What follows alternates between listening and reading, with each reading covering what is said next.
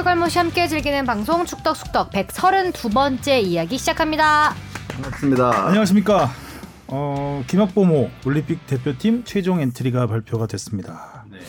18명, 어제까지 18명이었는데 네. 오늘 갑자기 4명이 늘어서 22명. 두 명. 어, 그런데 이 엔트리 제출일이 내일까지거든요. 근데 내일 발표한다고 하죠. 축구협회에서 최종. 내일 오전 9시에 문자로 이제 통보를 하겠다. 나름 축구협회가 고민을 좀 하고 있는 것 같아요. 음, 왜냐하면 18명의 예비 엔트리 4명이었기 때문에 그냥 합치면 된다라고 생각할 수 있는데 약간의 변수가 좀 있는 것 같아서 그런 이야기를 좀 나눠보고요. 그리고 뜨거운 유로 20, 20 소식까지 나눠보겠습니다. 안녕하십니까 주영민입니다. 안녕하세요. 주시은입니다. 안녕하세요 박진영입니다. 이정찬입니다. 지난주에 저희가 끝에 네. 예의 없이 아무 노래나 틀었거든요. 아우 감미롭더라고요 누가 불렀는지. 어, 근데 반응이 좋아요. 어, 그러니까요. 생각보다는. 생각보다 반응 좋네. 그래서 오늘 두 번째 노래 나왔다면서요. 아, 네 어제 어, 노래를 일주일에 하나씩 발표를 해요. 이렇게 조금 작전은 나름 짰습니다. 이게 아. 한 번에 내면 아까우니까 이게 약간 아, 뜸을 또 들여갖고. 있어? 네, 어제 또그 일절씩 내지. 간주 내고. 네. 음. 근데 또 너무 많이 홍보하니까 사람들이 별로 안 좋아하는 것 같더라고요. 그럼요. 너무 반감 생기고. 네. 그럼 홍보를 지나치게 많이 하는 자꾸. 저한테 하라고. 얼굴 볼 아. 때마다 인스타에 올려달라고 하고 한 번, 한 번. 주바페가 SNS 잘 안 한다고 했는데도 부탁을 하고 아무튼 네. 어, 댓글이 그래서 좀 다양한 댓글이 올라와 있습니다. 함께 가보겠습니다. 걸어서 20층까지 님이 5천 캐시 후원하였습니다. 와, 와. 이분은 노래 듣고 하셨을까요 혹시? 아 어? 근데 이분 제가 봤는데 네. 이때 후원하시고 나서 댓글도 관련 댓글 써주셨어요. 막 이제 노래? 어, 노래 관련과 함께 막 뭐야 축덕. 근데 뭐- 지웠어요? 네, 근데 이게 지우셨더라고요. 어. 아니라고 생각한 거죠. 약간 막상 써놓고 다, 시 들어보니까 아니셨나? 어, 내가 미쳤나 이렇게 약간 이미- 딜리트 것처럼 삭제. 이미 후원한 건 못 물으니까 댓글을 지우신 걸까요? 이거 약간 이제 길거리 아티스트 공연하면 이렇게 어. 하듯이 순간 들으시고 약간 그 느낌 느낌이 와서 하셨는데 네. 이성적으로 생각을 해보니까 좋다고 말씀하셔도 돼요. 네, 네, 자 다음이요. 감사합니다. DMX 2000님이 안녕하세요. 축구 이야기는 일도 없습니다. 죄송합니다. 아침 출근길에 보니 버스 광고로 주시은 아나운서가 경제 총조사 홍보 대사시더군요. 축덕숙덕 원년 팬이라 그런지 이재훈 씨와 어깨를 나란히 하고 계신 모습에 어찌나 뿌듯하던지 반가운 마음에 메일 하나 남깁니다. 이거 TV 광고도 나오는 거 아닌가요? 네, 맞아요. 어, 봤어요. 월클. 총을 조사하고 다니신다고. 네, 경제 총조사. 어, 어 저도 사실 이재훈 씨를 되게 좋아하는 저도 굉장히 좋아하거든요. 네, 좋아하는 배우여가지고 제가 그때. 사실 보자마자 제가 그때 한번 물어본 적이 어, 있어요. 맞아요. 씨. 같이 찍은 거야? 네, 같이 실물. 어떠냐 이런 거. 잘생겼습니다. 그렇죠. 이재민 네. 씨. 불장난님이요. 체력 강조하는 거는 김학범 스타일이라고 치지만 이걸 히딩크 때 이야기 가져와서 엮는 게 맞나? 2주 동안 빡세게 운동하는 것과 500일 가까이 프로그램 짜서 하는 걸 동일 선상에 엮는 건 오바 같은데 라고 하시네요. 이거는 그 그러니까 이때 그러니까 훈련 기간을 가지고 여기다 엮는 게 맞나 생각이 듭니다. 저는. 음, 어, 제가 엮은 게 아니고요. 그러니까 한국 축구가 체력을 강조하고 체계적으로 체력 훈련을 본격적으로 한 게 히딩크 감독 때부터였다는 얘기죠. 가- 이- 그때와 뭐 조건이 똑같다는 얘기는 아닙니다. 그때 물론 이제 히딩크 감독은 엄청난 지원을 네. 예, 받으면서 K리그뿐만 아니라 뭐 국민들뿐만 아니라 정말 그 대표팀이 전지훈련을 몇 번 갔더라. 꽤, 꽤 갔죠. 갔어요. 일단 전지훈련을 꽤 장기 전지훈련을 여러 차례 없었으니까요. 다녔고 네. 저도 예전에 라만가에서 한 2주 전지훈련 할 때 그 취재를 간 적이 있었는데 뭐 그 정도의 뭐 그런 지원 부분에 있어서는 어, 지금은 상상도 할 수 없죠. 그렇죠. 그, 때는 이제 2002년 전과 후로 한국 축구를 나눈다면 2002년 전에는 어떻게 보면 우리는 한국 축구는 제, 제대로 된 시스템이 없었죠. 음, 예, 그냥 주먹구구식이라고 해야 되겠죠. 세계 축구를 너무 몰랐던 시기였기 때문에 이제 히딩크 감독이 와서 그런 이제 선진 축구 시스템 을 여러 가지 도입을 했는데 그 가운데 하나가 이제 굉장히 중요한 포인트죠. 체력 훈련, 체력의 중요성을 강조했고 이제 그것으로 2002년에 4강까지 갔다라는 말씀이었습니다. 아니, 그러니까 저도 이 부분에 대해서 사실 좀 커뮤니티를 중심으로 김학범 감독이 무리하는 거 아니냐 이게 과연 진짜 뭐 과학적인 거냐 뭐 이런 표현 그 비판들이 사실 굉장히 많아요. 근데 조금은 잘못 오해하고 계신 분들이 뭐, 이 뭐냐면 체력 훈련을 한다고 그래가지고 막 히딩크 때처럼 막 삑삑이를 돌리고 막 진짜 선수들을 극한으로 몰아넣는 체력 훈련을 하는 것은 아니고 음, 컨디셔닝을 하지 않는다는 거죠. 그러니까 그 어제 훈련 뭐 이렇게 나름대로의 이제 높은 수준의 체력 강도 훈련을 계속 하고 있는 것이고 그러니까 선수들이 몸이 사실 뭐 오르락 내리락 하잖아요. 그러니까 그런 것보다는 선수들의 체력 상태를 좀 더 끌어올리는데 그리고 진짜 이번 올림픽 기간은 뭐 불과 뭐 오늘 이제 결 결정돼서 4명이 더 늘어나긴 했지만 18명이서 경기를 최대 6경기 뭐 이렇게 3일 간격으로 4일 간격으로 치른다라는 게 거기다가 또 도쿄 일본의 날씨를 또 생각하면 낮 경기도 있거든요. 그러면은 어마어마한 체력 싸움입니다. 서 있어도 힘들 텐데 진짜. 네, 그렇기 때문에 그것을 버틸 수 있는 사람을 보기 위한 검증 작업을 음, 음. 지금까지 한 거고요. 이제 오늘이 지나서 내일 이제 소집이 되면 그때부터는 경기 조직력을 다지는 중심의 훈련을 하겠다고 얘기한 바 있습니다.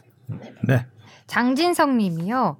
방금 유로 16강전 프랑스 대 스위스전을 봤는데 아무리 그래도 아직 나이 어린 은바페한테 부담 팍팍 가는 승부차기 마지막 키커 주는 건 아니지 않냐 싶었는데 결국 슛이 막히고 프랑스 탈락. 듣진 못하겠지만 주바페가 은바페한테 위로의 한마디 해주세요. 바페에게 왜 듣지 바페가 못하겠다고 생각하시죠? 들을 수도 있는데. 바페야 힘내라. 아, 음 바페가 못 듣는다는 얘기 아닐까요? 아, 음바페 들을 수도 있죠. 아, 음바페가 네. 바페가요? 못 알아들을 수는 있어도 네. 들을 수 있죠. 못 알아들을 수는 있지. 불란스어 말로 한번. 우리 바페야 주바페 힘내- 모르나? 은바페가 좀 짠하죠 마지막에. 음. 어, 너무 중책을 맡은 건 맞는데 어찌 보면 우리 바페한테 왜 그래? 대대적으로 역사적으로 보면 이런 슈퍼스타들은 한 번쯤은 겪는 시련 중에 하나죠.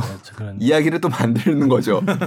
그렇죠. 다음 다음 대회를 한 위해서. 그 미국 월드컵 때 로베르토 바조의 그 아유, 로켓 어마어마했죠.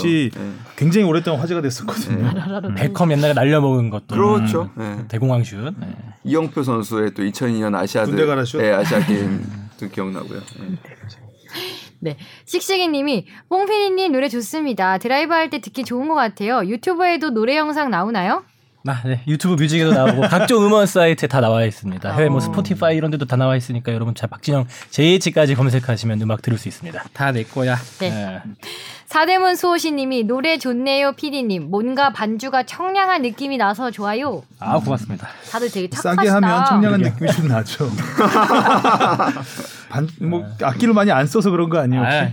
아, 사이다 같은 그런 맛 음. 아니겠습니까? 약간 제로 콜- 콜라 같은. 아니 되게 뭐 많이 노래? 왔다. 음, 아니 그 반응이 좋다니까. 네. 다비드리님도 와 노래 좋은데 음. 보내시면서 어. 이 사진을 같이 보내주신 건가요? 어, 인증샷을 사진은- 보내주신 것 같아요. 아, 뽕 PD 화이팅, JH 화이팅. JH.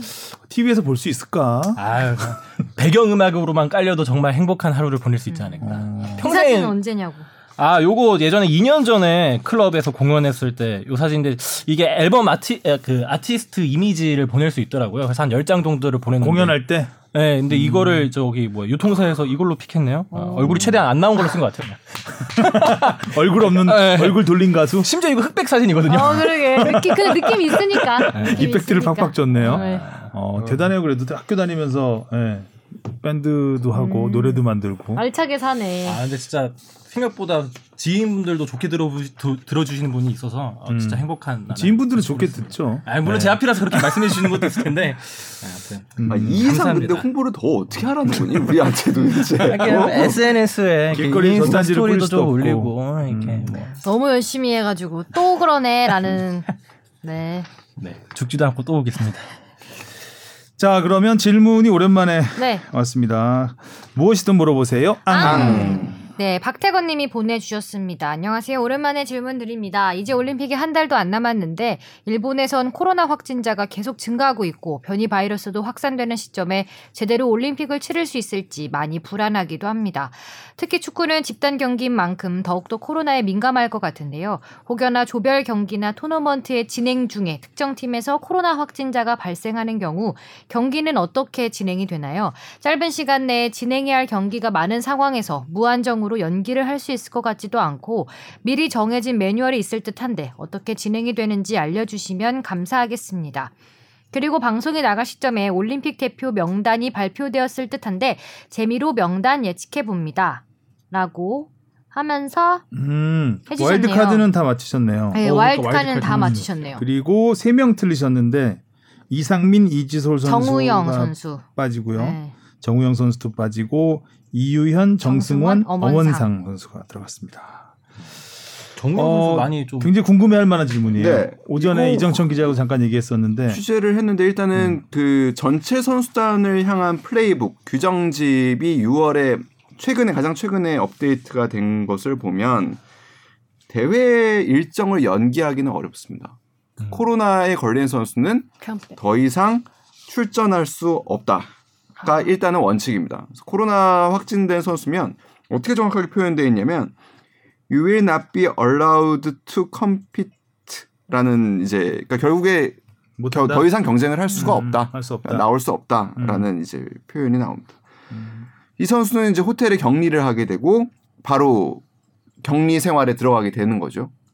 문제는 자가 격리에 들어가는 뿐만 아니라 이제 단체 종목, 이 축구 같은 단체 종목에서는 밀접 접촉자가 있을 가능성이 굉장히 높다는 거죠. 밀접 접촉자는 자가 격리 대상이 되는데 이 경우에 대회 기간 중에 사실 선수가 확진이 되면 어떻게 될 것이냐 굉장히 혼란스러운데 일단은 밀접 접촉의 판단 기준이 조금은 까다롭게 만들어 놓긴 했습니다. 일단은 1m 이내에서 마스크 쓰지 않고 15분 이상 접촉을 해야 밀접 접촉자로 판단을 합니다. 그러니까 그 규정을 조금 어떻게 보면은 좀 구체적으로 해놔서 될 수 있으면은 좀 안 되게끔 하려는 노력이 좀 보이죠. 그러니까 이렇게 해서 밀접 접촉자가 되더라도 어, 그러니까 PCR에서 음성 판정이 나오고. 나오고, 일본 보건 당국의 승인이 있고 그리고 IF라고 하죠. 그 협회, 이제 국제협회, 협회, 국제연맹. 국제협회, 음. 이제 종목 단체. 그러니까 축구로 보면 피파죠. 피파의 동의가 있을 경우에는 일단은 경기에 참가할 수는 있습니다. 그러니까 밀접 접촉자로 분류가 돼도 음성 나오고 예, 공인된 그 절차를 밟으면 할수 예. 있다. 뛸 수 있다. 예, 근데 이제 이 선수는 팀과 함께 할 수가 없어요. 그 이동도 따로 해야 하고 그 아. 밥도 혼자 먹어야 되고 뭐 이런 부- 불편함들이 있습니다. 근데 이게 종목 특성에 안 맞을 수가 있잖아요. 그러니까 이거는 지금 제너럴한 그러니까 일반적인 사실 규정이 나온 거여서 각 협회별로 종목에 맞게 다시 내야 된답니다. 아. 그래서 그 부분은 협회 축구협회에 물어본 결과 아직 나오지 않았답니다. 그래서 굉장히 어, 참, 굉장히 음. 혼란스러울 것 음. 같아요. 굉장히 좀 어떻게 보면 좀 주먹구구 네, 식으로 해놓은 네. 것이고 그냥 case by case로 알아서 해라라는 느낌도 좀 들고 또 그 개인 종목 같은 경우는 이것도 뭐 아직 확 정된 게 아니고 이제 뭐 종목별로 조금씩 다를 수 있겠지만 어 일반적인 원, 원칙은 원칙보다는 일반적인 틀은 어 결승전을 제외한 그 밑에 경기들 있잖아요. 이 경기들에서 확진자가 나오면 그 선수는 빠지고 그 차순위 선수가 올라간다는 거죠. 음. 그러니까 4강전에서 졌단 말이죠. 근데 4강전에 그 이기고 올라간 선수가 확진됐다. 그럼 진 선수가 올라간다는 거예요. 아. 그 선수한테 진 선수. 어. 아, 코로나 근데 서바이벌인데. 결승전은 예외다. 왜냐하면 결승전이 4강부터는 이제 메달이 걸려 있기 때문에 음. 4강에서 올라간 선수가 만약에 결승에 올라간 선수가 확진됐다. 그러면 이 사람은 자동 우승.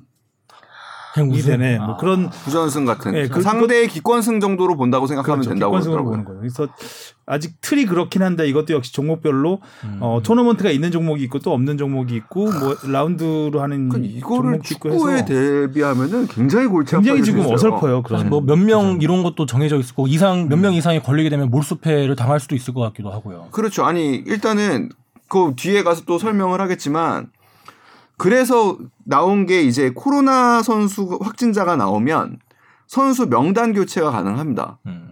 50인 안에서 50인 예비 명단 안에서요. 만약에 지금 24, 22명으로 명단을 짜놨는데 이 22명 중에 예를 들어서 어 15명이 집단 감염이 됐다. 그럼 7명 남잖아요. 그럼 7명 남으면은 경기 성립이 안 될 수 있거든요. 그러면은 이 15명을 채울 수 있습니다. 그러니까 이 50명 풀 안에서 음. 해 가지고요. 언제 와? 그러니까 그게 잘 경기 빨리 쪽이 와야죠. 빡빡해서 늦게 그나마 오면 몰수패입니다. 경기 시간 전까지 와야 돼. 지각해서 몰수패 뭐 이런 거. 너 빨리 오면 할 수 있는데. 비행기 바로 타고 막 이래야 되는. 아 그래서 이 플레이북도 아까 이정찬 기자가 줘서 좀 읽어보고 있는데 만화로 해놔서 재밌더라고요. 마 네, 만화. 만화를 이렇게 그려놔서 이게 선수가 예를 들어서 어. 선수의 하루 일과를 만화로 이제 했습니다. 일본에서 음. 아침 일찍? 훈련이 있다. 있는 그, 어, 그 육상 선수 안드레가 있다. 예를 들어서 그 안드레가 주인공이죠.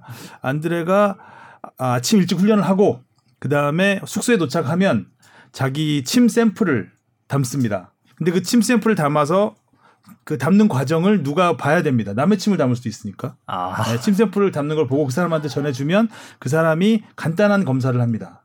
그래서 거기서 아, 양성이 나오거나 언클리어라고 또 있더라고요. 그 불명확한 이 진단이 나오면 그때 PCR 검사를 합니다. 어. 그러니까 간이 검사를 먼저 하고 거기서 좀 양성이나 아, 불명확한 결과가 나오면 그 PCR 검사를 합니다. 그리고 PCR 검사에서도 양성이 나오면 그 다음에 이제 연행이 되죠.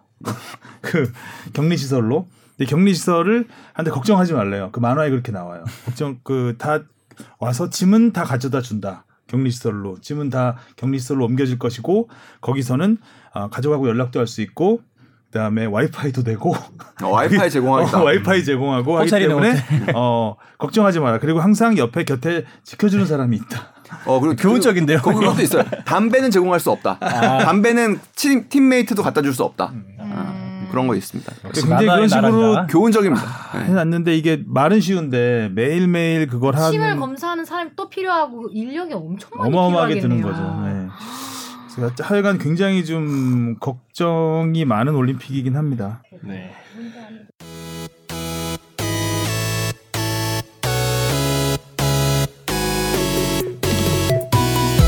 여러분은 지금 축덕 속덕을 듣고 계십니다. 잊지 말고 하트 꾹. 자 이슈 포커스로 가보겠습니다. 자 우리 제목이 사고 한번 치고 싶다. 김학범호 최종 면담 발표. 아, 담백하죠? 음 그냥 뭐 청량하네요. 감독님 말씀하신 거 가져온 거네요. 청량해요. 네. 사고 한 번으로 드립 한번 치려다가 최종 뭐- 명단 발표 때문에 방송까지 늦췄는데 사실 지금 네. 최종 명단이 에또 최종 명단이 나오는 그러니까. 최종의 최종 최종의 최종의 최종 이게 이거 나오는 진정한 게 와일드 카드죠, 약간. 사실 super pass 와일드 카드가 같은. 가장 큰 관심이었는데 어 와일드 카드도 지금 완성된 게 아니에요. 네, 네. 제가 보기엔 그 그렇습니다. 김민재 선수가 이제 변수입니다. 불확실하더라고요. 음, 김민재 선수 상황 좀 설명 좀 네. 드릴까요? 그러니까 지난 방송에서도 하성룡 기자가 좀 얘기를 한 것 같은데 솔직히 제가 그냥 듣는 느낌 이거는 그냥 본 순전히 그냥 제 뇌피셜 음, 음. 이적을 해도 오기 어렵고 이적을 안 해도 오기 어렵습니다. 아, 제가 얘기했던 거죠 지난주에. 네. 그래서 제가 보기에는 그러니까 이적을 한다라면 김민재 선수가 올 연말이면은 베이징과 계약이 끝나는 게 너무나 명확한 상황에서 돈을 주고 데려오는 거잖아요 여름에 이거는 쓰겠다는 의지가 굉장히 강한 거예요. 그럼에도 불구하고 이 선수가 뭐 8월 9월에 들어온다라는 거는 이적료를 쓴 구단 입장에서는 사실 너무나 피해가 큰 거죠. 그러니까 지금 뭐 포르투 협상 중인 포르투도 마찬가지고 상당한 구단들이 올림픽 출전을 반대하고 있습니다. 그럼 못 오는 겁니다. 그리고 또 하나의 경우 그래서 결국에 이적이 어그러져서 중국에 남게 될 경우 베이징도 올림픽을 뛰게 할 가능성이 사실상 없습니다. 어 올림픽을 뛰고 나면은 8월 중순이 되겠죠. 8월 초 중순에서 중국에 들어가게 되더라도 3주 자가격리를 해야 됩니다. 그럼 9월부터 뛸 수 있는데 이번 중국 리그는 또 일찍 끝나요. 음. 그러면은 중국 리그 입- 중국 팀 입장에서는 그래도 팀이 우승권을 우승을 노리고 뭐 이렇게 실력 성적을 내야 되는 팀인데 김민재 선수의 차출을 허용할 수 있을까 어렵다고 봅니다. 그럼에도 불구하고 김학범 감독은 왜 명단에 넣냐? 아까도 얘기했듯이 50인 명단 안에만 있으면 과거에는 18 플러스 4 그래서 예비 명단 안에서 교체가 가능했었는데 지금은 50인 명단 안에만 있으면 경기를 첫 경기를 시작하기 전 24시간 전까지는 네 가지 사유 질병, 부상, 코로나, 소속팀의 반대의 네 가지 사유로는 변경이 가능하다고 해놨어요. 음. 그러니까 김민재 선수 같은 경우에는 이제 이 네 번째 상황이 되겠죠. 이 소속팀의 반대로 경기 24시간 전에만 확정이 되면 교체가 가능합니다. 다른 와일드 카드로 교체를 할 수도 있는 거고 50인 명단 안에만 있으면 다른 수비수로도 경- 그 교체가 가능한 거죠. 그러니까 그렇기 때문에 이거는 교체를 염두에 둔 음, 선택이다. 선택이라고 저는 보고 있, 보고 있습니다. 그리고 음, 예비 명단에도 중앙 수비수를 한 명 넣어놨습니다. 제가 알기로는 그렇습니다. 네. 예. 제가 알기로는 그 18 플러스 4에 어, 플러스 4에 박지수 선수가 있는 걸로 알고 있어요. 음. 그 예비 명단도 같이 소집돼서 훈련을 하나요? 어, 내일- 이게 명단이 의미가 없어졌죠. 내일 오전에 이제 아니, 그러니까 원래는 원래는 아니었죠. 원래는 아니고 아니었죠. 아 예. 그럼 이제 술물 두 명이 내일 소집이 되는 예. 거겠네요. 음. 예, 그렇습니다. 음. 그럼 딱히 예비 명단에 있으나 50인 안에 있으나 큰 차이가 없는 거예요. 이제는 없어졌죠. 그러니까 18 플러스 4인 경우에 18 플러스 4인 경우에도 의미가 없기 때문에 김학범 감독이 발표하지 않겠다고 했던 거죠. 음큰 의미가 없다. 그게 의미가 없기 때문에 22명으로 늘렸나 보네요. 그러면. 그러니까 이게 조금 더 그냥 여, 그 선택의 폭만 조금 넓혀준 음. 거예요. 지금 일단은 그러니까 훈련을 같이 할 수 있는 선수들이 좀 더 늘어난 음. 정도라고만 보면 음. 될것 같습니다. 아, 저는 이제 그 18 플러스 4인 경우에 그 예비 명단에 박지수 선수를 넣어놨으면 어, 소집할 때 예비 명단과 같이 훈련을 하다가 도쿄만 가는 거죠. 음. 그 18명이 원래대로 한 이전 룰대로 한다면 그러면 어차피 같이 훈련을 했으니까 김민재 선수가 만약에 안 된다고 하더라도 한 뭐 같이 못 있는 기간이 며칠 안 되잖아요. 떠나고 바로 경기를 하니까. 그러면 같이 훈련을 해왔던 박지수 선수가 합류를 하면 기존의 그 분위기를 같이 가- 이어갈 수 있으니 김민재 선수를 넣, 그 차출이 안 되더라도 넣, 넣었다. 이렇게 판단을 했거든요. 근데 음. 만약에 이게 22명으로 늘어난다. 이렇게 되면은 박지수 선수를 넣을 수가 없잖아요. 넣을 수가 김민재가 없죠. 있기 때문에. 예. 음. 그러니까 박지수를 빼야 돼요. 김민재를 넣으려면. 네. 그럼 박지수는 훈련을 못 하게 되는 거죠. 그렇죠. 예. 그래서 김민재 선수 리스크가 있겠다. 이 리스크가 있죠. 예, 리스크가 지금 있겠다라는 생각을 있어진 했었는데 거, 진 부분도 있는 거죠, 사실 좀. 근데 18 18 플러스 4 네. 일 때도 그 네 명의 헷갈려. 예비 명단이 훈련하지는 훈련하지 않는다면 않는다. 네. 네 명이 않는다면 크게 달라진 의미는 없네요. 아, 헷갈리나요, 저? 네. 예. 어, 우리끼리 우리끼리만 헷갈리지 손창희 않아요? 자고 나는 확실하게 나만 안 헷갈려? 저도 아니 이해가 됐어요. 다시 한번 그럼 얘기를 한번 해볼게요. 잘잘잘 들어보세요. 그러니까 이게 그림 그려가면서 설명하면 조금 더 나을 수도 있을 것 같은데, 음. 그러니까 기존에는 우리 18명만 발표를 하잖아요. 그리고 4명의 예비 명단이 있습니다. 근데 이 4명의 예비 명단을 이거는 팀마다 자유입니다. 이 4명의 예비 명단을 동행시키는 팀도 있습니다. 그러니까요. 복도 예, 갈 예. 때? 네, 도쿄를 갈 때도 뿐만 아니고 도쿄 안에서도 마찬가지고. 그, 그 내일 소집하잖아요. 네. 거기에 이제 나는 저는 예비 명단까지 다 와서 하다가 훈련을 하다가 18명만 도쿄로 간다고. 생각을 한 거예요. 근데 지금 예비 명단에 박지수 선수가 있다고 했잖아요. 근데 박지수 선수도 들어오면 와일드 카드란 말이죠. 그쵸. 근데 만약에 이 네 명이 그냥 엔트리가 22명으로 돼 버린다면 와일드 카드는 그대로 3명이기 때문에 아, 한 명이 한 나. 명을 빼야 된다. 그렇죠. 박지수 선수 빼야 된다는 거죠. 그렇죠. 음. 그러면 이제 박지수 선수는 훈련을 하지 못하고 있다가 만약에 김민재가 차출이 안, 안 된다고 했을 때 박지수를. 부르면 훈련을 안 하고 있다가 갑자기 들어가면 어. 그게 좀 전력의 누수가 있지 음. 않겠느냐. 같이 훈련하던 것보다는 그런 의미에서 물어봤던 거예요. 근데 그러니까 그런 무- 문제는 있는 겁니다. 그러니까 제가 알기로는 원래는 예비 명단 4명에 박주 선수가 들어 있었는데 지금 이런 상황이면은 박주 선수를 넣을 수 없게 된 없죠. 부분이 그렇죠. 생긴 거죠. 네. 그렇죠. 예. 좀 복잡하긴 한데, 네. 예, 복잡하긴 한데 이제 김민재 리스크라고 해야 되나요? 이제 김민재 선수를 그 명단 안에 넣음으로 인해서 어, 예비 명단이 있을 때는 오히려 예비 명단에 와일드 카드를 하나 더 넣, 준비해둘 수가 있었는데 이제는 그 예비 명단이 최종 엔트리가 엔트리니까. 돼버렸기 때문에 그렇죠. 음. 예, 그 와일드 카드를 준비해 놓을 수가 없다는 거죠. 음. 그런 부분이 어, 있습니다. 그런 부분에 있어서의 리스크를 얘기하려고 했던데. 네. 어, 저는 저, 뭐 저는. 정확하게 네. 이해가 네, 되는데. 저도. 음. 원포인트 레슨이었습니다. 그러니까 그렇기 때문에 지금 상황에서는 그러니까 오늘 저도 오전에 이제 협회하고 그 취재한 다음에 기사 제목을 써서 단신 인터넷 단신을 썼는데 아 지금 생각해보니까 바꿔달라고 그래야겠네요. 원래 오늘 명단을 발표를 하려고 했거든요. 맞아요, 맞아요. 왜냐면 내일 소집이기 때문에 오늘 명단을 발표를 하려고 했는데 도무저히 변수가 너무 많고 이런 식으로 생각을 해야 될 것들이 너무 많은 거예요. 왜냐면 예비 명단 원래 4명이 있었으니까 그 4명 부르면 되는 거 아니냐가 안 되는 거예요. 네, 지금. 이런 와일드카드 변수 안 되는 거죠. 있고. 와일드 카드. 와일드 카드 준비된 예비 명단을 하나 빼야 되는 거죠.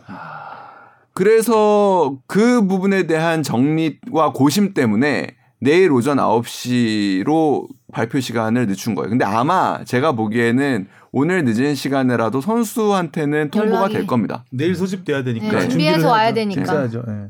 그래서 선수는 올라와야죠. 선수는 지금 왜냐하면 지금 K리그 선수들이 대부분 다 뭐 지방에 내려가서 훈련을 훈련. 하고 있거든요. 음. 그래서 아마 오늘 올라와야 내일 또 소집이 가능하지 않을까. 혹은 뭐 내일 뭐 아침에 부랴부랴 와도 될 수도 있겠죠. 가까운 데 있다면. 음. 황의조 선수는 보르도 구단을 뭐 직접 설득했다고 하고 네, 황의조 선수도 좀 얘기를 아, 좀 이정찬 이제- 기자가 설득했을 수도 있어요. 아, 그러니까 황의조 선수 안 그래도 제일 좀 먼저 뭐 접촉한 게이 얘기를 확 바뀌시는데? 아, 이 얘기 이제는 할 수 있다. 뭐 이런 얘기를 할 수 뽑혔으니까. 그리고 이제 뭐 이 선수는 뭐 부상이나 뭐 특별한 사유가 없으면은 계속 갈 테니까. 황의조 선수하고 처음 제가 그 이제 인터뷰하면서 혹시 뭐 올림픽 생각 있는 거 아니에요? 라는 걸 처음 물어봤던 거는 지난해 12월 정도였던 것 같아요. 그때 프랑스에서 골 터트리기 네, 시작할 때 한참 이제 막 골 터트리기 시작하고 대표팀 그러니까 한동안 전반기를 굉장히 힘들게 보내다가 이제 막 골을 터트리기 네. 시작하면서 좀 괜찮을 때 그때는 사실 저도 큰 비중을 둔 질문도 아니었고 음, 음. 오- 오랜만에 이렇게 인터뷰가 됐으니 그래도 그냥 뭐 물어봐야지라고 했을 때 황의조 선수도 그냥 웃으면서 아 그게 뭐 제가 먼저 얘기할 수 있는 부분이 아니고 팀에서 먼저 생각하시고 그래야 돼서 어, 저 전혀 생각을 안 해봤는데요라는 게 첫 번째 대답이었어요. 그러고서 이제 뭐 몇 경기 연속골을 넣고 이제 12골을 넣, 넣으면서 이제 그 한국인 최다 프랑스 리그 한 시즌 최다 골 기록을 네. 앞두고 있을 때 다시 한번 이제 시즌 말미에 인터뷰가 됐는데 그때도 물어봤죠. 그때는 조금 더 진지하게 물어봤어요. 그러니까 혹시 그러면 김학범 감독이 연락이 있었냐? 라고 했더니 아 아직은 없어요. 라고 얘기하더라고요. 근데 혹시 그럼 부르면은 어떻게 할 거냐? 라고 얘기했을 때 전과는 미묘하게 뉘앙스가 굉장히 많이 달랐어요. 어. 부르시면 가이죠. 어, 제가 노할 수 없지 않을까요? 라고 얘기를 하더라고요. 그래서, 근데 그날 뭐 여러 가지 황의조 선수의 이야기들이 많았기 때문에 처음에 이제 뭐 주영민 선배 그리고 또 축구 팀장인 김영렬 선배하고 상의를 할 때 이게 어떨까 이 이야기가 라고 했을 때 사실 팀 내에서도 좀 제가 의견이 그랬죠. 가리, 갈렸었어요. 가겠냐? 음. 올림픽에 그죠? 그랬죠. 음. 왜냐하면 일단 아시안 게임에서 메달을 땄 금메달을 음. 땄기 때문에 군면제는 된 상태고 또 소속팀이 반대할 가능성이 있는데 그거를 뚫고 그렇죠. 가겠냐는 거죠. 또 비시즌에 몸 준비해야 되고 휴식도 취해야 되는데 그래서 저도 되게 고민이 돼서 일단 처음에 리포트를 쓸 땐 그 부분을 아예 뺐고요. 음. 그 다음에 소속팀 이제 김은중 코치, 김학범 감독하고 계속 연락 커넥 그러니까 의사를 좀 어느 정도는 확인을 할- 해볼 필요가 있어서 왜냐하면 생뚱맞은 기사가 나오면 안 되잖아요. 그러니까 그- 그리고 어떤 면 어떻게 보면 선수가 그냥 립 서비스로 그러니까 가- 감독님한테 아 저 가기 싫어요라고 얘기할 수 없어서 얘기한 건데 그걸 우리가 침소봉대 해가지고 올림픽 간다 이렇게 써도 굉장히 민망해지는 경우가 결과가 나오기 때문에 김은중 코치 그다음 에 김학범 감독하고 계속 얘기를 하는데 마지막으로 이제 김은중 코치가 얘기했던 게 지금 쓰셔도 돼요. 괜찮아요. 생각하고 있어요. 네. 그렇죠. 생각하고 있어요. 음. 그리고 지금은 변수가 너무 많아서 팀에 악영향도 주지 않아요. 어.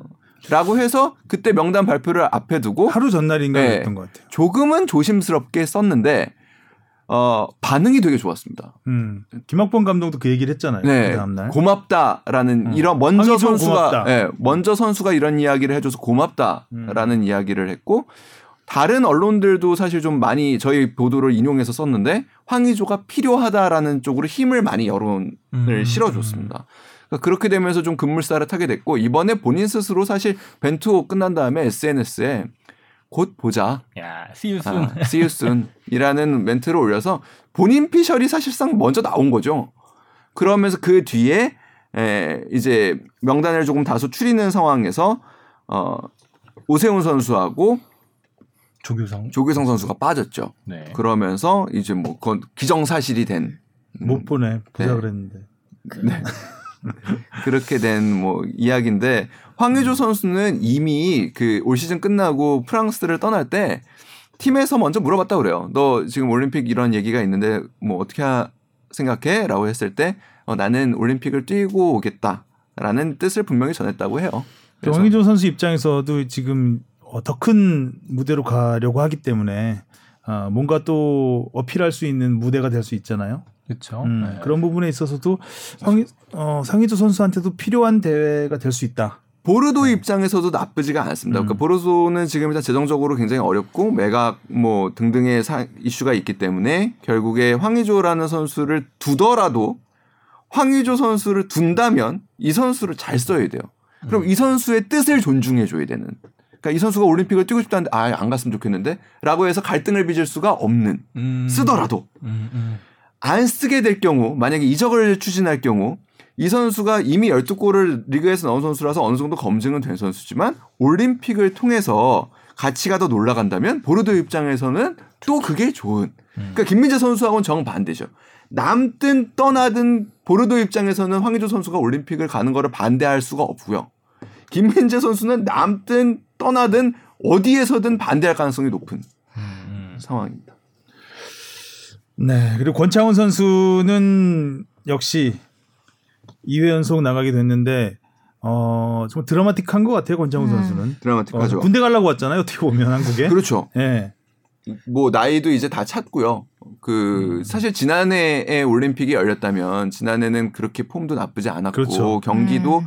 비교적 그래도 좀 출전을 교체로라도 어, 나가고 음. 그래도 시즌 한 20경기 이상을 나, 소화하고 있었기 때문에 지난해 여름에라면 사실 이런 와일드카드 논란에 사실 여지도 없었을 거예요. 아마 그렇죠. 그냥 발탁이 됐었을 거예요. 근데 그 이후로 코로나 코로나 도 걸리고. 부상도 음. 있고 날만 안 좋은 상황에서 쏟아지고. 왔는데 그래도 군대에 네. 와서 또 벤투호에서 잘했잖아요. 잘했죠. 잘했죠. 네. 그러니까 그게 그게, 뭐 포인트였던 것 같아요. 반전 포인트였죠. 네. 사실 김학범 감독 입장에서는 굳이 이선에 사실 그렇게 생각할 수 있었거든요. 이선에는 좋은 자원들이 워낙 많고 음. 김학범 감독의 이번 88명 명단을 봐도 알 수 있지만 이강인 선수를 제외하고는 사실상 다 아는 그러니까 자신의 축구를 잘 아는 선수들을 기용을 해서 가는 거거든요. 그래서 그런 부분에서 보면은 권창훈 선수의 발탁이 뭐 누군가에게는 좀 의외일 수 있으나 그런 표현들이 제일 많더라고요. 그러니까 권창훈 발탁에 대해서 약간 물음표를 다는 사람들이 약간 있긴 있습니다. 여전히 여론들을 보면. 근데 김학범에 대한 검증이 끝났기 때문에 어, 믿는다 라는 댓글도 있더라고요. 김학범 감독님이 뽑았으면 뭐가 있겠지. 있겠지. 네. 예, 생각이 있으시니까. 사실 저도 그런 비슷한 걸로 봐서 사실 저는 권창훈 선수가 뽑혀서 조금 의아했거든요. 워낙 지난 시즌에 힘듦이 있었기 때문에 같은 걸로 김진현 선수도 사실 소속팀에서 그렇게 좋은 모습은 못 보여주고 있는데 이번에 또 뽑히는 거 보면서 김학범 감독님의 뭔가 사단이 조금씩 생기고 있는 거 아닌가. 어. 김학범의 아이들. 네네네. 근데 참 김학범의 아이들 중에서도 선봉에 있었던 오세훈 선수가 떨어진 거는 그쵸. 어, 상당히 의외였고 또 주장 이상민 선수까지 그렇죠, 이상민 선수. 진짜 어, 음. 거의 연령대 대표팀까지 해서 꾸준히 이렇게 주장 완장을 찾던 선수임에도 불구하고 이렇게 과감하게 진짜 치는 거는 또 뭐 거기서 인터뷰에서도 되게 얘기를 많이 했지만 본인이 제일 또 눈물 흘렸겠죠. 22명으로 네. 늘면 들어올 이상민 선수 좀 보시죠. 그러니까 저는 좀 가능성이 있다고. 아. 이상민 들어올 것 같아요. 그쵸, 이번에 또 22명으로 늘리면 중앙 수비수가 또 김민재 선수라는 또 이런 변수 같은 것도 있고 음. 아무래도 채워지지 않을까. 그리고 이제 정우영 선수가 음. 빠진 것도 어, 팬들이 많이 아쉬워하더라고 정우영 네, 좀 선수 아쉽죠. 네. 정우영 선수는 그냥 그 제가 보기에는 다음 기회를 노- 다음 기회를 노려라 이런 뜻인 것 같아요. 그러니까 뭐 기량이 부족, 부족하거나 뭐 지금 뭐 여기에 있는 뭐 이동경 선수나 이동준 선수나 뭐 이런 선수들에 비해서 뭐 기량이 많이 떨어진다 뭐 이렇게 판단했다기보다는 아직은 김학범 호 축구에는 조금 덜 어, 녹아들었다고 아. 생각을 하시는 것 같고 그렇죠 아무래도 네, 실제로 그러니까 김학범 감독하고는 아, 김학범 감독이 실제로 그 코로나 전에 정우영 선수 보려고 일부러 독일까지 갔다 온 적도 있고 그래요. 그러니까 그 2000 우리 그 20년 초에 있었던 23세 챔피언십 전에 또 그렇고 18년, 19년 이렇게 독일도 직접 다녀오실 정도로 김학범 감독은 정우영 선수의 장점을 굉장히 높게 평가하는 가- 지도자입니다. 근데 그런 부분에서 지난 23세 챔피언십 때, 그러니까 우리의 도쿄올림픽 최종 예선 때 정우영 선수를 중용하지 않았어요.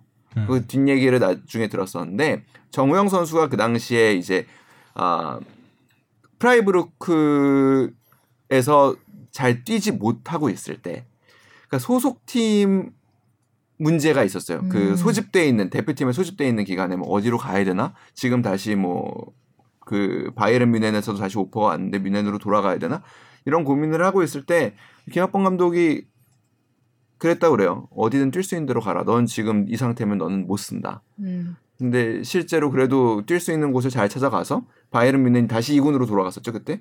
그래서 그 폼을 찾고 어 그런 과정을 다 거치면서 마지막까지 도전을 했지만 아직은 이 선수는 어리기 때문에 뭐 내, 내년 바로 내년 아시안 게임도 있고요. 음. 그 뒤에 또 올림픽도 가능한 나이기 때문에 아마 그런 기회를 보고 어리다. 어, 네 생각한 게 아닌가.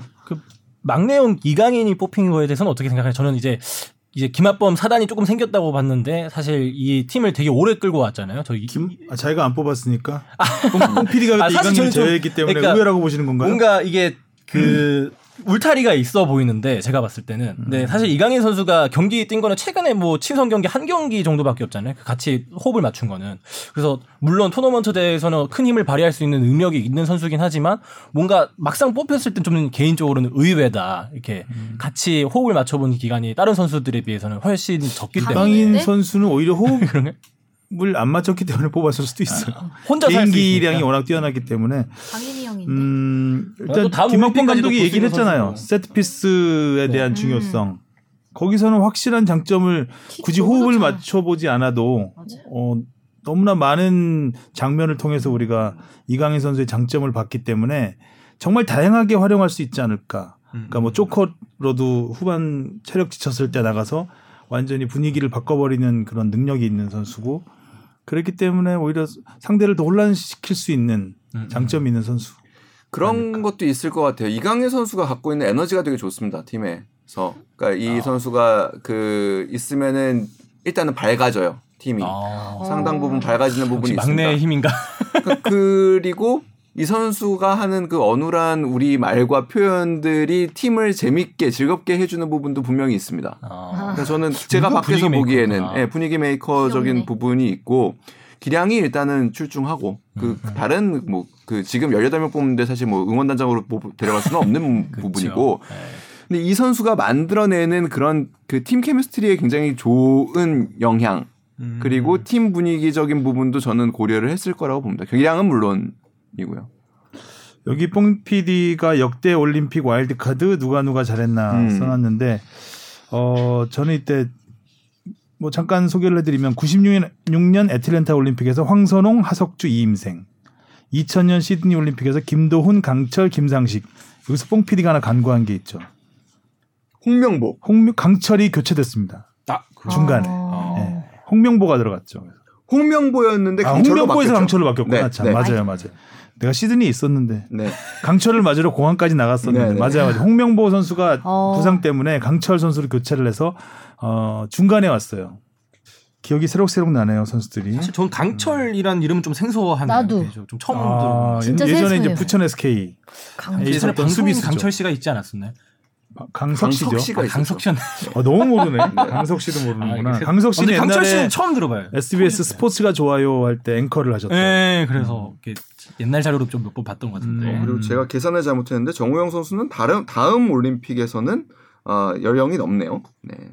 아무튼 다음 아시안, 게임에는 게임에. 뛸수 있다. 음. 음, 바로 아니, 1년 일단- 뒤니까요. 네. 아니 그 전에도 한번 언뜻 얘기한 적은 있는데 그 와일드 카드를 잘 뽑는다라는 게 굉장히 어렵습니다. 그러니까 와일드 카드 일단 올림픽은 병역 문제가 있는 거기 때문에 병역 변수도 사실 좀 있고요. 그리고 일단은 기본적으로는 그 경기에 가장 지배적인 영향을 미치는 포지션을 우선적으로 생각하게 돼 있습니다. 그게 이제 최전방 스트라이커, 중앙 미드필더, 중앙 수비수, 골키퍼, 골키퍼. 이 핵심 라인이죠.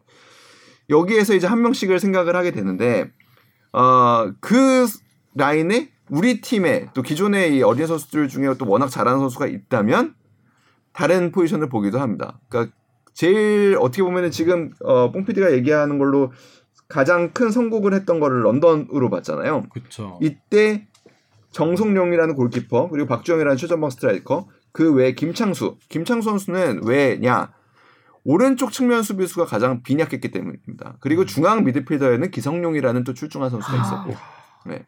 그러니까 이미 대표팀에서 뛰는 출중한 선수가 있기 때문에 그 자리에서 굳이 그 와일드카드를 쓸 필요는 없어진 것이고 어 그러면서 김창수 선수를 쓰게 된 거죠.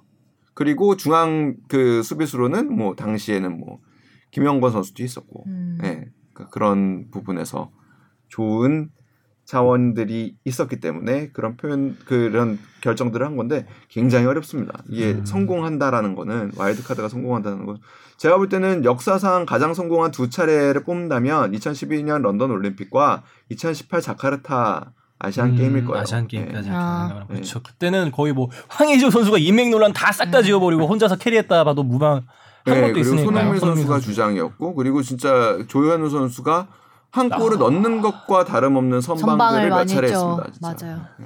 근데 사실 이제 그런 그 와일드 카드 얘기를 할 때 병역 문제를 빼놓고 얘기가 어렵잖아요. 그럼 군대로이드라고 해서 사실 그때 자카르타 팔렘방 아시안 게임 때도 손흥민 선수의 마지막 기회였잖아요. 그러면서 이제 사실 더 간절함이 있었으니까 그런 결과도 냈을 수 있다고 생각을 하는데 이번에 보면 김민재 선수도 그렇고 황의조 선수도 그렇고 병역 혜택은 이미 좀 받았단 말이죠. 그런 부분에서 좀 파이팅 좀 떨어지거나 그치는 않겠죠. 네. 아니, 뭐- 변수가 된다거나 뭐 아주 벼- 영향이 없다고 보기는 좀 어려울 거예요. 그러니까 저는 이, 이 부분도 사실 감독 입장에서 사실 되게 어려운 부분이에요. 왜냐하면 그러니까 이게 정말 축구라는 종목은 정말 간절할 때 간절하게 한 발 더 뛸 때 뭔가 경기 결과가 약간이라도 바뀔 가능성이 있고 이런 종목인데 하, 어렵죠. 어렵죠. 근데 이미 사실 지난 우리가 이제 2018년 아시안 게임 그리고 2014년 아시안 게임 두 차례 우승을 하면서 상당 선수들이 병역 혜택을 받으면서 병역 혜택만 고려해 가지고 명단을 짜다가는 팀 전체적으로 망가지는 초래 그러니까 결과를 초래할 수가 있습니다. 음, 음. 그렇기 때문에 이번에는 아예 병역은 사실상 크게 고려하지 않는 채로 어 18명 명단을 발표했다고 봐야겠죠.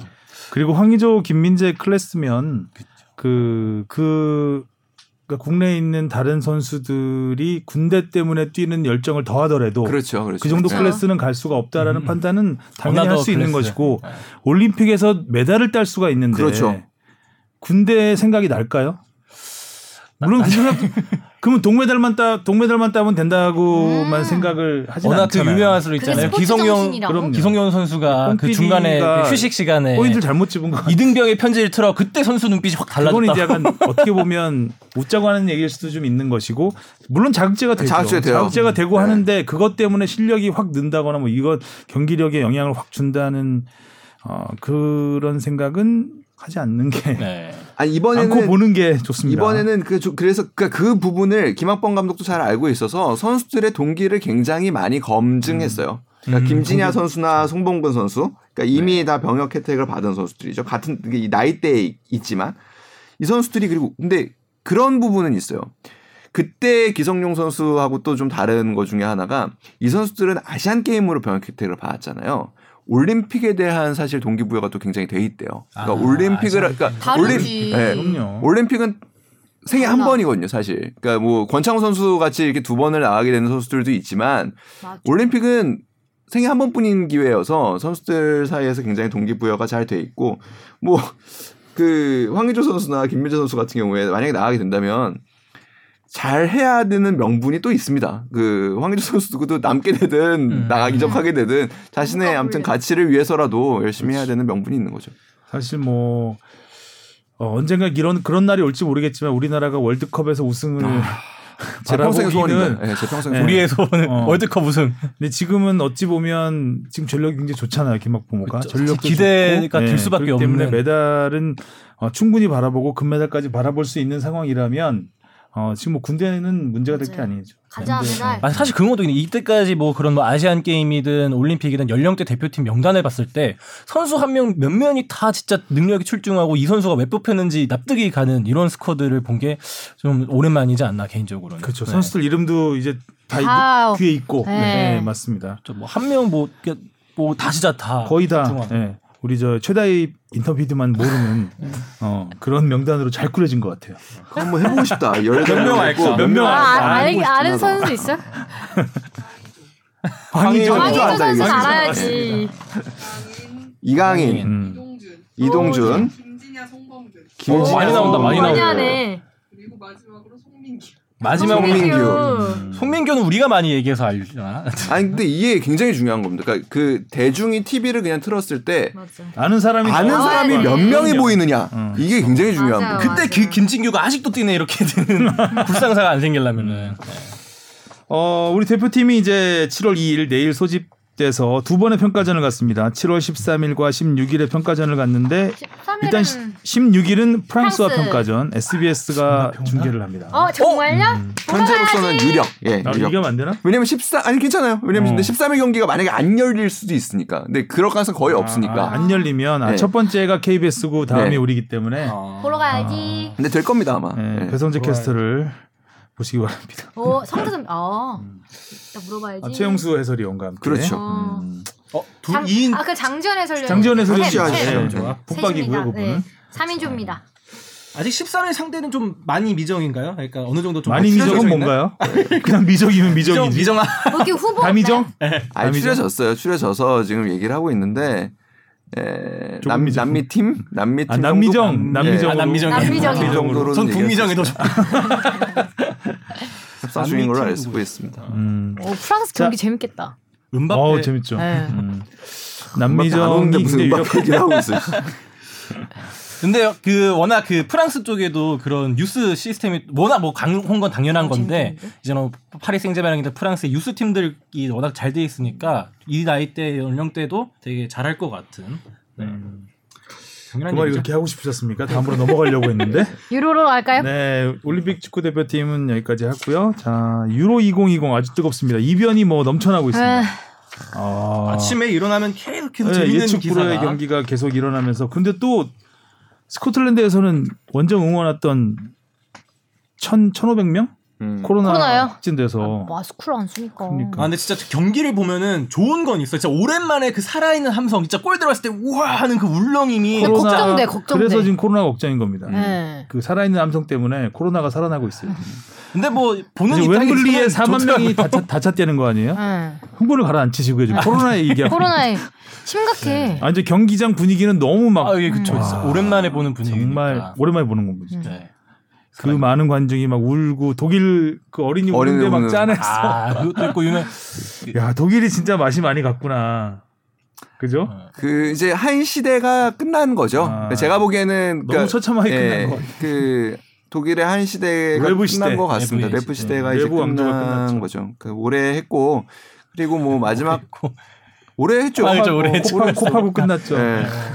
코파 유로인데 코파를 코를 파시더라고요. 예, 코를 파시다가 코파 그래서 우리 김영렬 기자가. 쓴 맛을 다셨, 다셨습니다 할 때 코를 파서 약간 입에 대는 장면을 쓰고 아이. 써가지고 웃음을 자아냈는데 미각을 자극하셨네. 음, 네덜란드도 떨어지고요.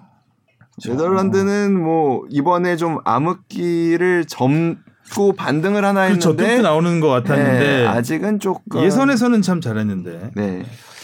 아, 프랑스도 떨어지고 은바페 아, 그래서 가장 화제가 됐던 게 결국 이게 죽음의 조 F조에 있던 세 팀이 다, 다 떨어졌죠. 네. 프랑스, 죽음의 포르투갈까지 독일까지. 이탈- 예. 프랑스, 포르투갈. 결과적으로 죽음의. 조가 됐죠. 스페인 올라갔죠. 진짜 죽었죠. 다. 죽었으니까요. 네. 이제는. 8강에 올라가지 못하고. 그전 개인적으로는 잉글랜드가 지난 이제 러시아 월드컵 때부터 이제 좋은 모습을 계속 보여주고 있거든요.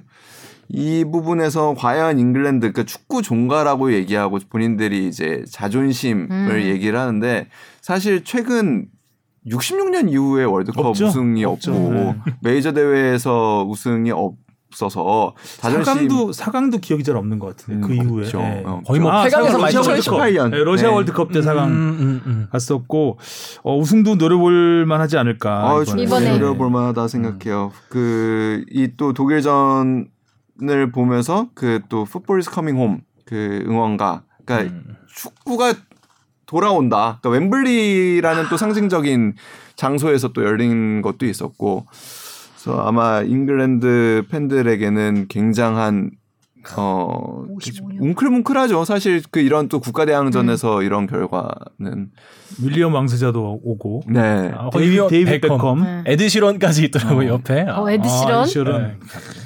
또 음악한다고 또. 아니 이게 중계하는데 배성재 캐스터가 그 에드시런은 못 알아보신 것 같더라고요. 베컴만 아. 얘기하고 막 그러길래. 하여튼. 이따 전해드릴게요. 아, 아니.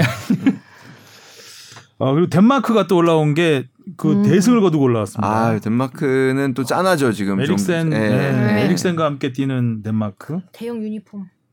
지금 두 경기 연속 러시아전까지 이어서 네 골 네 골씩 넣어갖고 이제 계속 음, 이어가고 있는데. 사실 에릭센이 뭐, 뭐, 토트넘에서도 그렇고 인터밀란에서 그렇지만 공격에 되게 중추적인 플레이 메이커잖아요. 근데 그런 선수가 없음에도 불구하고 이렇게 음. 많은 득점을 좀 보여주는 거는 진짜 뭐, 이렇게 수치적으로 볼 수 없는, 이렇게 말로 형용할 수 없는 무언가 이런 또 에너지나 spirit 음. 같은 게 있지 않나. 음. 그 덴마크가 유로 92 92년 유럽 선수권에서 우승을 했죠. 그 스토리가 사실 너무 동화 같은 스토리여서, 그러니까 사실 그때도 그렇게 강한 팀이 아니었는데 우승을 했거든요. 어.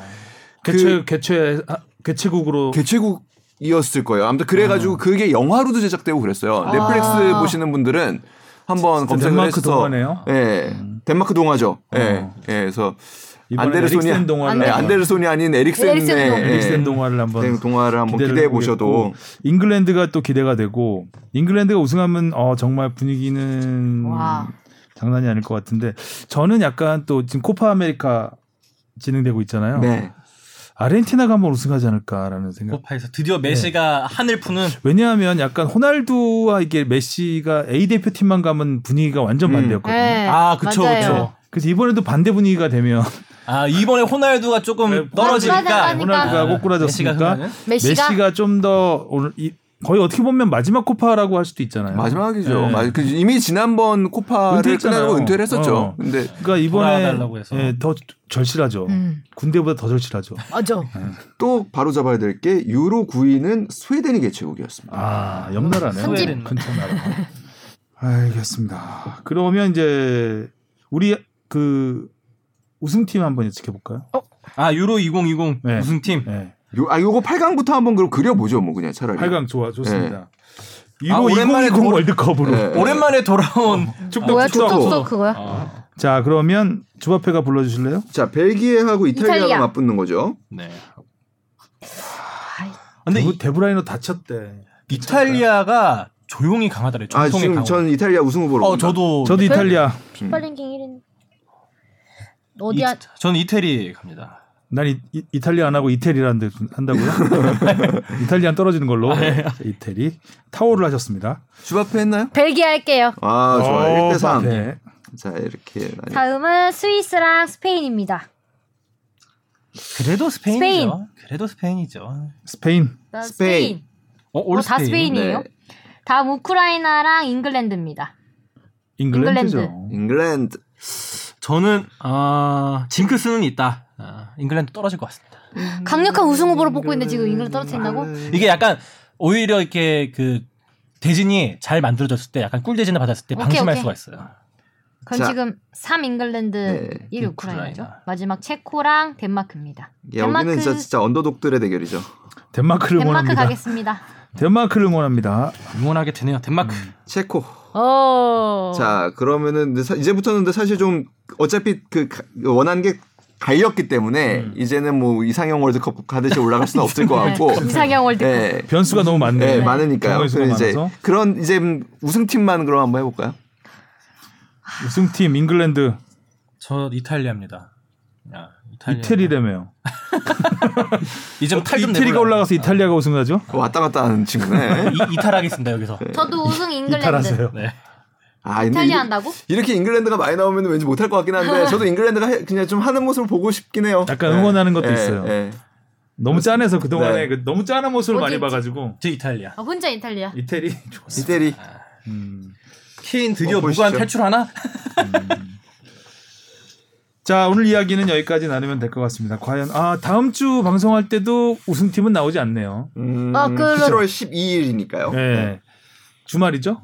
다음 다음 주말인 거죠? 12일 주말 12 월요 그러니까 우리 시간으로 월요일 아침. 월요일 월요일 아침 그렇죠. 네, 네. 일요일에 결승전이 하는 거니까. 어 다음 주까지는 뭐 4강까지는 가려지니까 네. 4강을 두고 우리 8강 누구 누구 맞았는지 한번 보도록 하겠습니다. 네. 어, 오늘 끝 타이틀 새로운 신곡. 곡으로 아. 시- 아, 신곡 제목 뭐죠? 아 이번에 또 새로 나온 신곡 제목은 all day night이라고. all day 나 all day night. day and night을 붙는 게 맞는데 그냥 좀 노래 부르기랑 drift all day night 하면 하루 종일 하루 밤새도록 표류한 거예요. 집 못 찾고 부유하고 그냥. 있는 거죠. 어. 정신 못 차린 거네요. 핸드폰 잃어버렸던 기억나겠네요? 밤에 표류했던 술 마시고 어, 각서 쓰고 각서 쓰게 각서 된. 쓰고. 그, 아 그거 아 그날의 경험담을 기억으로. 쓴 거구나 아. 가사가 밤새 표류하다가 핸드폰 잃어버리고 각서 쓴. 운동을 그날 생각한다고. 아. 아 나는 막 쓴 줄 알았더니 스토리가 있네. 아 그래도. 애- 이번에 그 나오는 두 개의 싱글이 나름 이렇게 시리즈입니다. 연작 앨범이에요. 그래서 앨범 아트도 자세히 보면은 사진이 두 개가 연결돼요? 연결돼 있어요. 어. 그래서 네. all day night 들으면서 주택 속덕 어, 마치겠습니다. 수고하셨습니다. 고생하셨습니다. 수고하셨습니다.